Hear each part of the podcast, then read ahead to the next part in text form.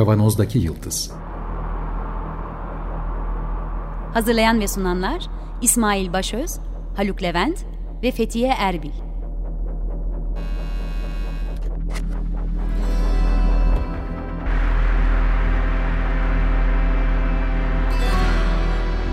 Bugünün penceresinden geleceğin ayak izleri. Merhabalar Açık Radyo'dayız. 95.0 Kavanoz'daki Yıldız programında sizlerle beraberiz yeniden. Ben İsmail, Haluk'la beraberim. Merhaba. İki hafta önce başladığımız Teknofeodalizm e, başlıklı seriye devam ediyoruz. Bugün alt başlıklarına doğru geçiş yapacağız. Benim okuduğum e, makalelerde e, Varoufakis'in keza yazdığı makaleler ve konuşmalarda sıklıkla bahsedilen birkaç kavram var ki Haluk da buradaki programlarda daha önce yine sıklıkla bahsetmişti bunları. Bugün Sayın Haluk Hocama programdan önce dedim 101 dersi yapalım bugün diye. Bu kavramları önce bir bize açmasını isteyeceğim. En çok kullanılan platform kapitalizmi, e, bununla beraber cloud kapitalizm yani bulut, bu verilerin yüklendiği bulutlar anlamında cloud kapitalizmden bahsediliyor ki ikisi iç içe geçmiş bir durumda zaten. Ve bunların da toplamında daha kısa değineceğimiz bir e, yeni kavramla tanıştım ben. Siz de karşılaşırsanız bir yerde diye onu da sorayım. Gig ekonomi.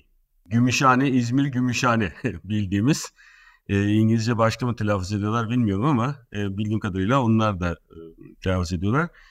Haluk bu gig ekonomi lafı aslında şeyden geliyormuş. Müzik dünyasından bir aparma bir deyim yanılmıyorsam. Hatta Google Translate çevirirken konser diye çevirdi.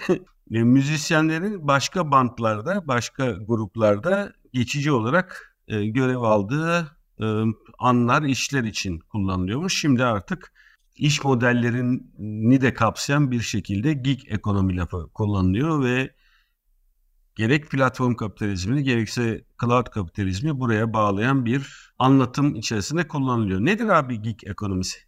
Şimdi gig ekonomi aslında çok uzun zamandır var olan bir kavram. Yani bütün bu e, işleyişi tarif etmek üzere çıkmış bir şey.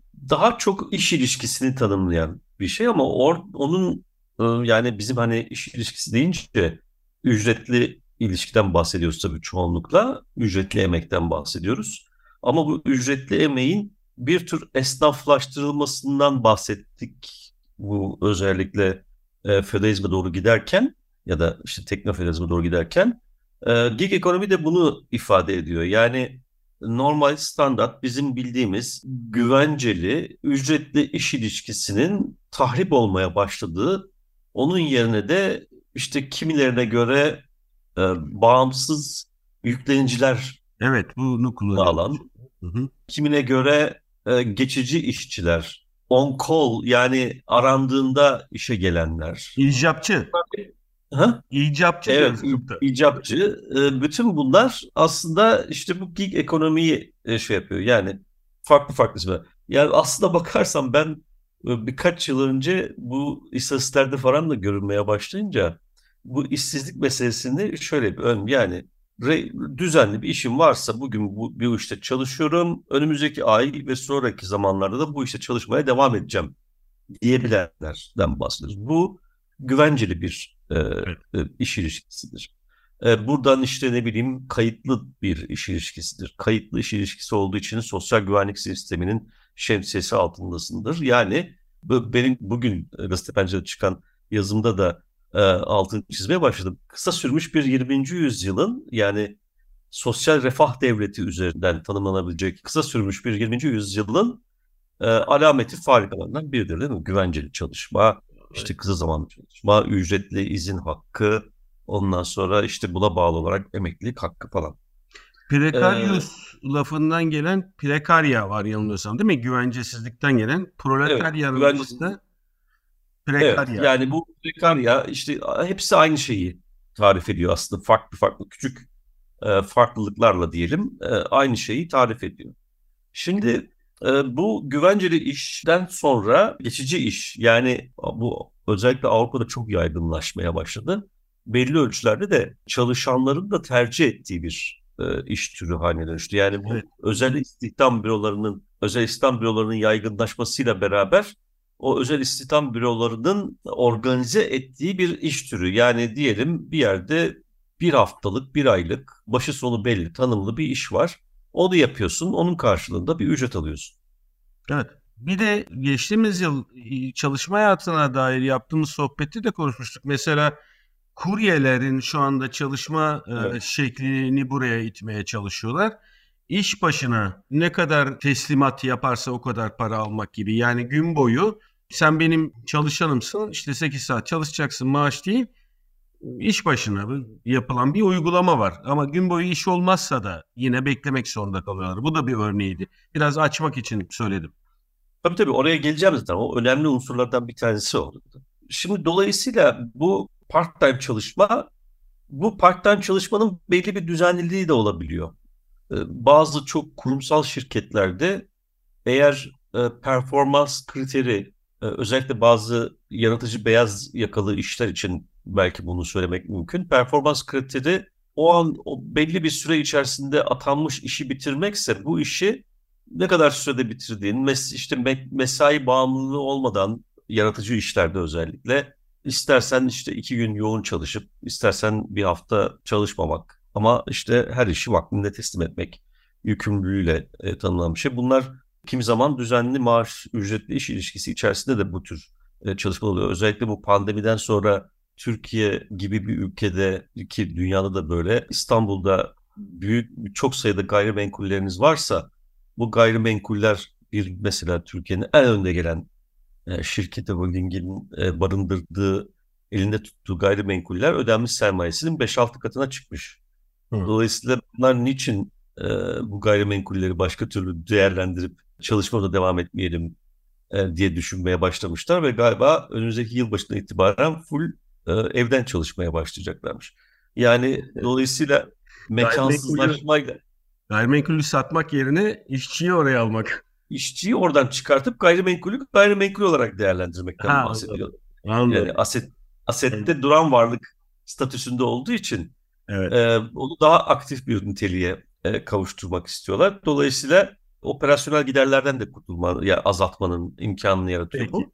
E, bu çok e, hızla yaygınlaşan bir e, hal almaya başladı. İşte zaten o pandemiyle beraber başlayıp pandemi sonrasında devam eden 3 gün mesai işte şeyde iş yerinde çalışma, 2 gün evden çalışma şeklinde Evet. e, yüklüydü. Bu tabii şirket kültürünü falan yaraladığını söyleyen dolayısıyla bu e, bir arada olmama halinin e, şirket açısından, şirket kültürü açısından sıkıntı yarattığını düşünen e, büyük kurumsal şirketler olduğunu da duyuyorum ama sonuçta bu böyle bir tartışmalı ve ama baktığımızda yaygınlaşan bir mesele. Ama bir yandan Ee, da bir önceki programlarda konuştuğumuz ağa serf ilişkisini de körükleyen bir durum gibi oluyor bu noktada. Bir güvencesiz iş var ve gidip orada onun asılsında çalışıyorsun gibi bir bağlantı var. Biz bu bağlantıya bunun için girdik zaten. Yani bu tanımı yapıp buradan platforma vesaireye geçmek için. Tabii tabii ama ben henüz düzenli işin altında e, evden çalışma Hı hı hı. Devam et. Yani bu güvencesiz değil. Halen işte beyaz yakalı olarak yaratıcı işte çalışıyorsun. Değil mi? Bu e, şirketlerin ARGE departmanlarında zaten mesai bağımlılığı yoktur yani. Ben e, birkaç tane gezme fırsatı bulduğum şey vardı işte Renault'un falan e, Fransa'daki şeyini de gö- görmüştüm ya da e, ne bileyim işte çeşitli mimarlık bürolarında şurada burada falan. E, orada iş esaslı bir performans kriteri olduğu için orada da bu mesai açısından işle iş yeri arasındaki ilişki zayıflar zaman içerisinde. E, Zayıflamaya başlamıştı. Şimdi bunu sistematik bir hale e, getirmeye başladılar ama bu öte yandan işte o güvencesizleşmeye doğru da atılmış bir adım gibi düşünebiliriz. Yani düzenli mesai, sosyalleştiğimiz bir iş yerimiz var. Orada çalışıyorduk.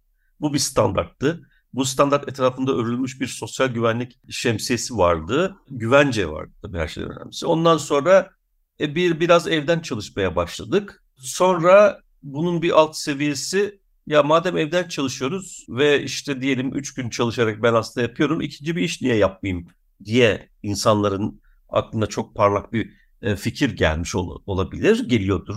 Geldiğinde biliyoruz. Çok parlak.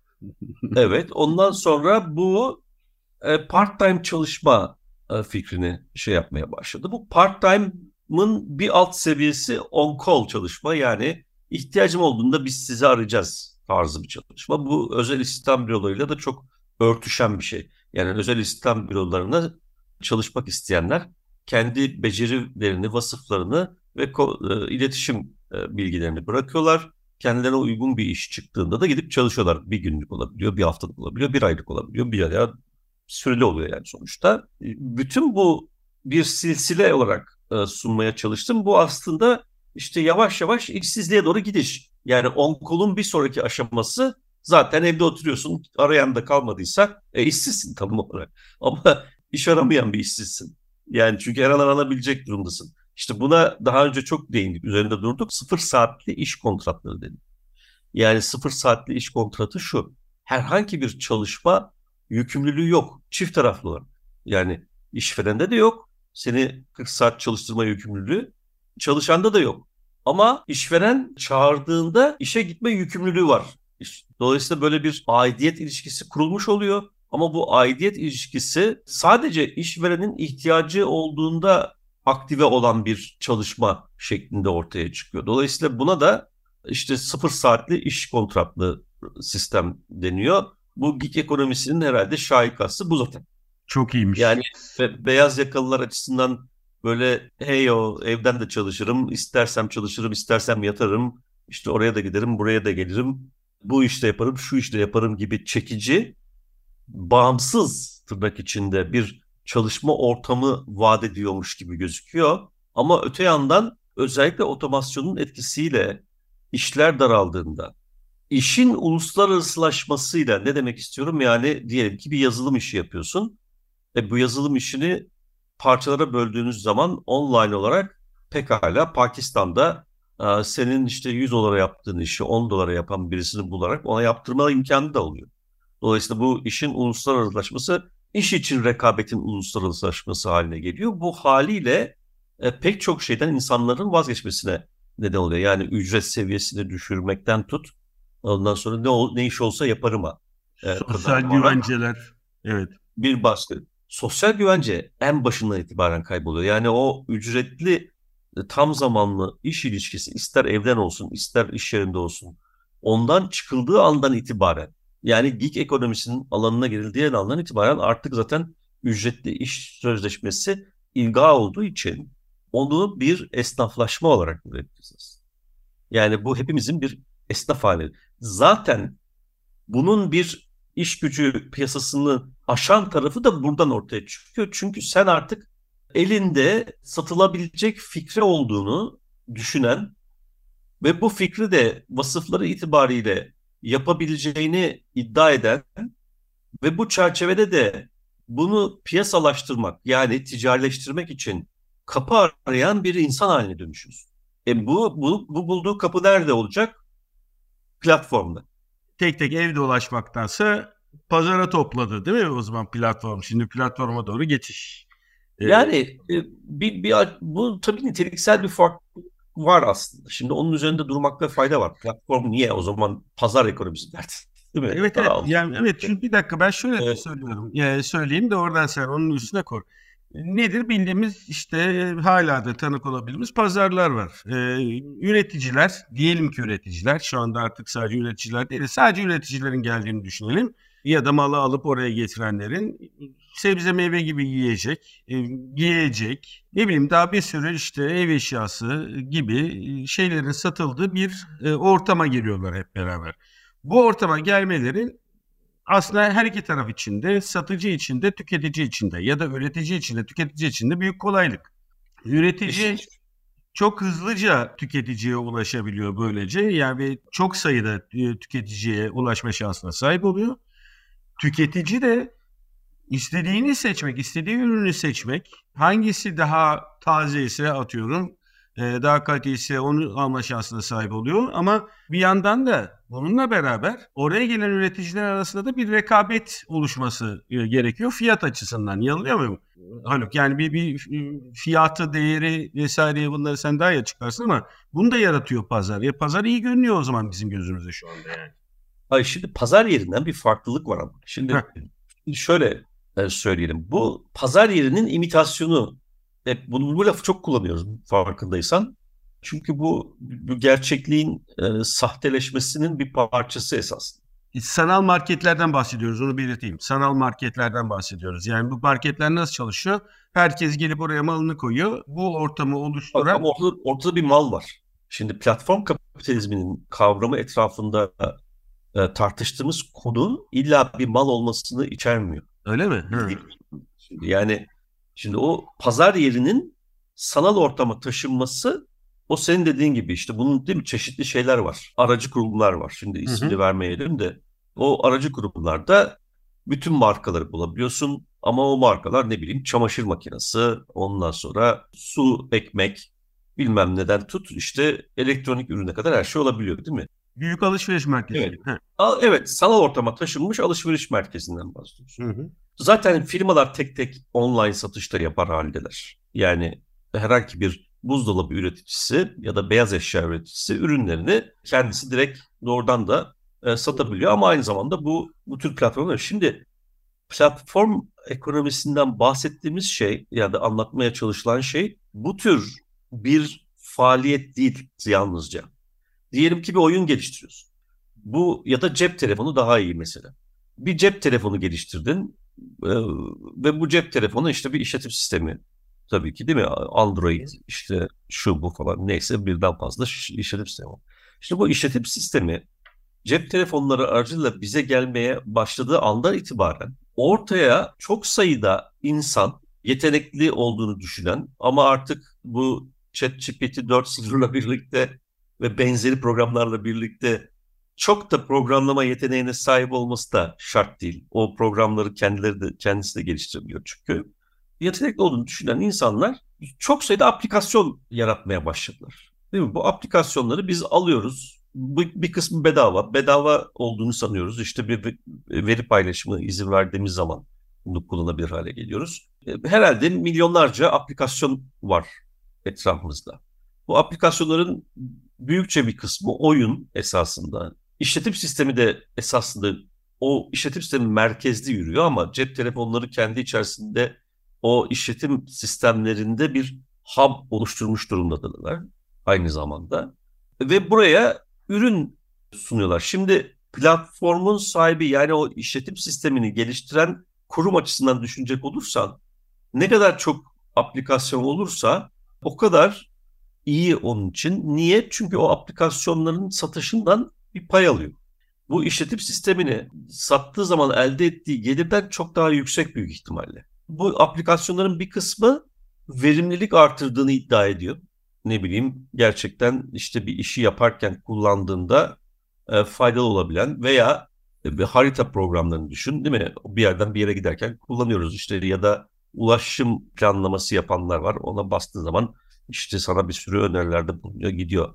Ya da doğrudan doğruya bir hizmetin aracılığını yapan aplikasyonlar var. Taksi çağırıyorsun bilmem ne yapıyorsun e, falan filan. Yani gerçekten bir kısmı hayatı kolaylaştıran, gün, çoğunlukla günlük hayatı kolaylaştıran e, aplikasyonlar bunlar. Bir kısmı ise oyun falan yani sonuç itibariyle eğlence amacıyla ortaya çıkıyor.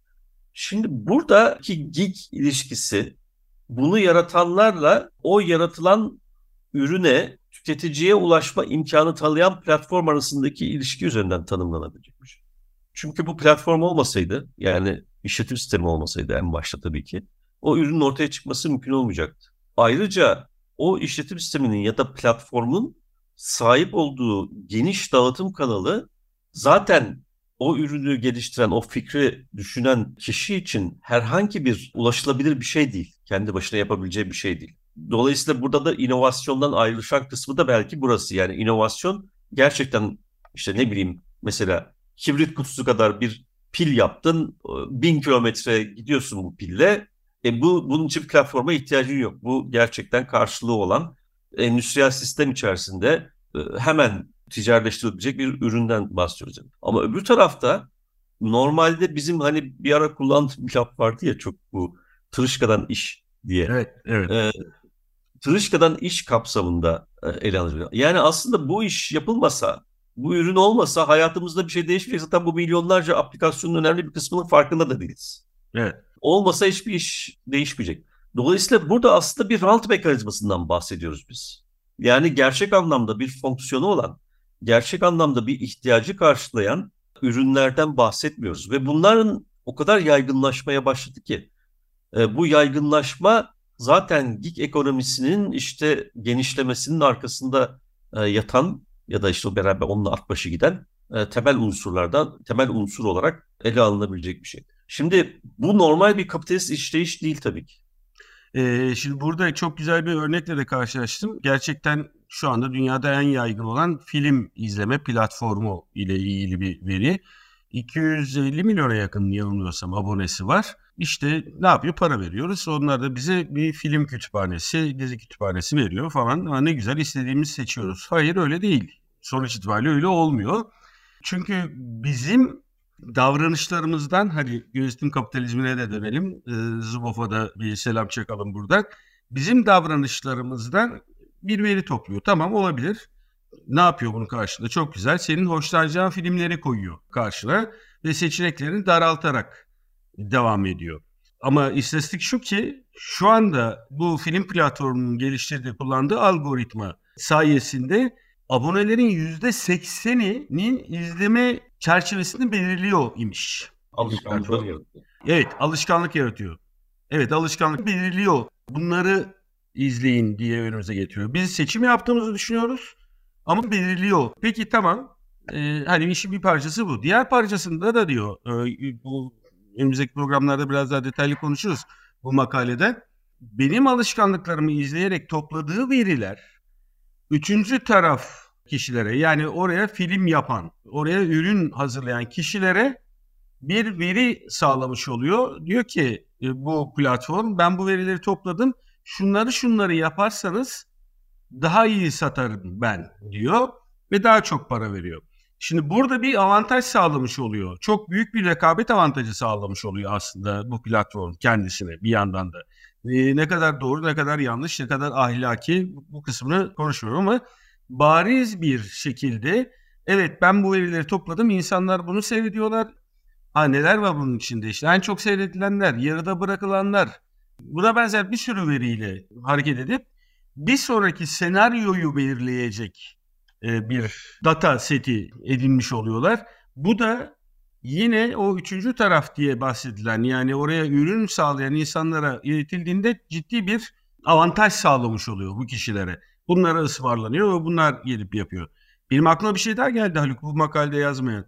E bu noktada sadece benim istediğimi verecekse eğer işte Amerika'daki Fox TV gibi yani ne istiyorsa onu verin. Ne istiyorsa onu verin. Bu, bu, bu da acayip bir loop'a döndürecektir tabii sonuç itibariyle. Bu da şeyi hani çok amiyen tabirle algı kontrolünde belirleyen, işte beğeniyi belirleyen e, bir duruma da gelebiliyor, getirebiliyor. Küçücük bir film platformu üzerinden örnek verdim ben bunu. Alışveriş işte, alışkanlıklarına girmedim bile yani. Bu bir, bir kitap vardı 90'lı yılların başında çıkmıştı galiba Türkçesi. Ee, dünyanın McDonald'slaştırılması bahsediyor. Yani o bütün beğenilerin tek tipleştirilmesini ifade etmek üzere. E, her yerde aynı tat falan filan işte bilmem ne. O, onun evet. e, sunum biçimleri aynı. Yani o onun neredeyse artık bir standart haline dönüştü. Bu arada çok acayip rakamlar da var. Yani e, Wikipedia'da görmüştüm o toparlamıştı bu gig ekonomiyle ilgili. Mesela bütün dünyada 162 milyon e, insan varmış. 2016 yılı 162 milyonmuş. Yani bu ne e, ne çalışan bu şekilde gig ekonomisi çerçevesinde ha. serbest çalışan evet. olarak faaliyet gösteren. E, bu tabii bir de şunu da getiriyor. Yani normal bir işte çalışırken ikinci iş olarak da böyle bir iş ilişkisinin içerisine dahil olmak mümkün. Çünkü herkesin hayali çok yüksek ya işte bir oyun yapacağım milyonlar kazanacağım falan diye. E, hep bunlar da zaten pompalanıyor. Yani sanki herkesin bunu çok kolayca yapması mümkünmüş gibi, herkesin hemen yüksek bir taleple karşılaşması mümkünmüş gibi. Ama gösterilen örnekler işte futbolda olduğu gibi hani 1 milyon ya da 100 bin kişi futbola başlar küçükken bunlardan ikisi ya da üçü elit futbolcu olur. Evet. Ama herkes elit futbolcu olmayı hayal ederek bu işe başlar. Çünkü sadece onu görürsün etrafında. Falan bütün bu kültür bunu yaratıyor. Tabii bunun bir sonucu var. E, onun altını bir kez daha çizerek kapatalım. Süremiz doluyor çünkü. O da bu yüksek teknolojik gelişme e, nedeniyle süratle sürüklendiğimiz bu dünya, bu çalışma dünyası sınırsız bir güvencesizlik anlamına geliyor. Evet. Ve bu sınırsız güvencesizlik hepimizi eninde sonunda sığınacak bir büyük güç arayışına itecektir. İşte, Ağdan bahsediyorsun. Evet, işte sonuç itibariyle bu Varoufakis'in teknofeodalizme dayanak olarak gördüğü bir numaralı şey bu. Evet, platformları derebeyine benzeterek değil mi? Yanılmıyorsam. Evet, evet e, bu evet. platformların ki kaldı ki bu platformun büyük platformlarını besleyen en önemli şeye bugün girmedik. Biraz parça parça konuşmuş gibi olduk ama bunları birleştirerek devam etmek zorundayız. Geek ekonomiden ve platformdan bahsettik. Bulut Cloud Kapitalizm evet. programının başında söylediğim gibi tüm bunların teknolojik altyapısında bulutlar yani o verilerin toplandığı evet. alanlar var. Hatta şey Varoufakis bulut sermaye diye bir kavram. Evet evet bulut sermaye daha doğrusu. İşte o, bizim de beslediğimiz ham maddesini bizim verdiğimiz o süreçler var ve bunlardan daha detaylı bahsedebilmek için bugün biraz küçük küçük tanımlarla başladık bu sürece. Peki, e, geleceğin ayak izlerini biraz buralarda aramaya başladık. Teknolojiden bahsederken yine daha önce söylediğim gibi günlük hayatımızın nasıl etkilendiğinin izlerini bulmaya çalışıyoruz. Bu haftalık programımız bu kadar. Bu programın size ulaşmasını sağlayan bütün Açık Radyo çalışanı arkadaşlarımıza, dostlarımıza çok teşekkür ediyoruz. Program destekçimize keza çok teşekkür ediyoruz. Önümüzdeki hafta tekrar görüşmek üzere. Hoşçakalın. Hoşçakalın.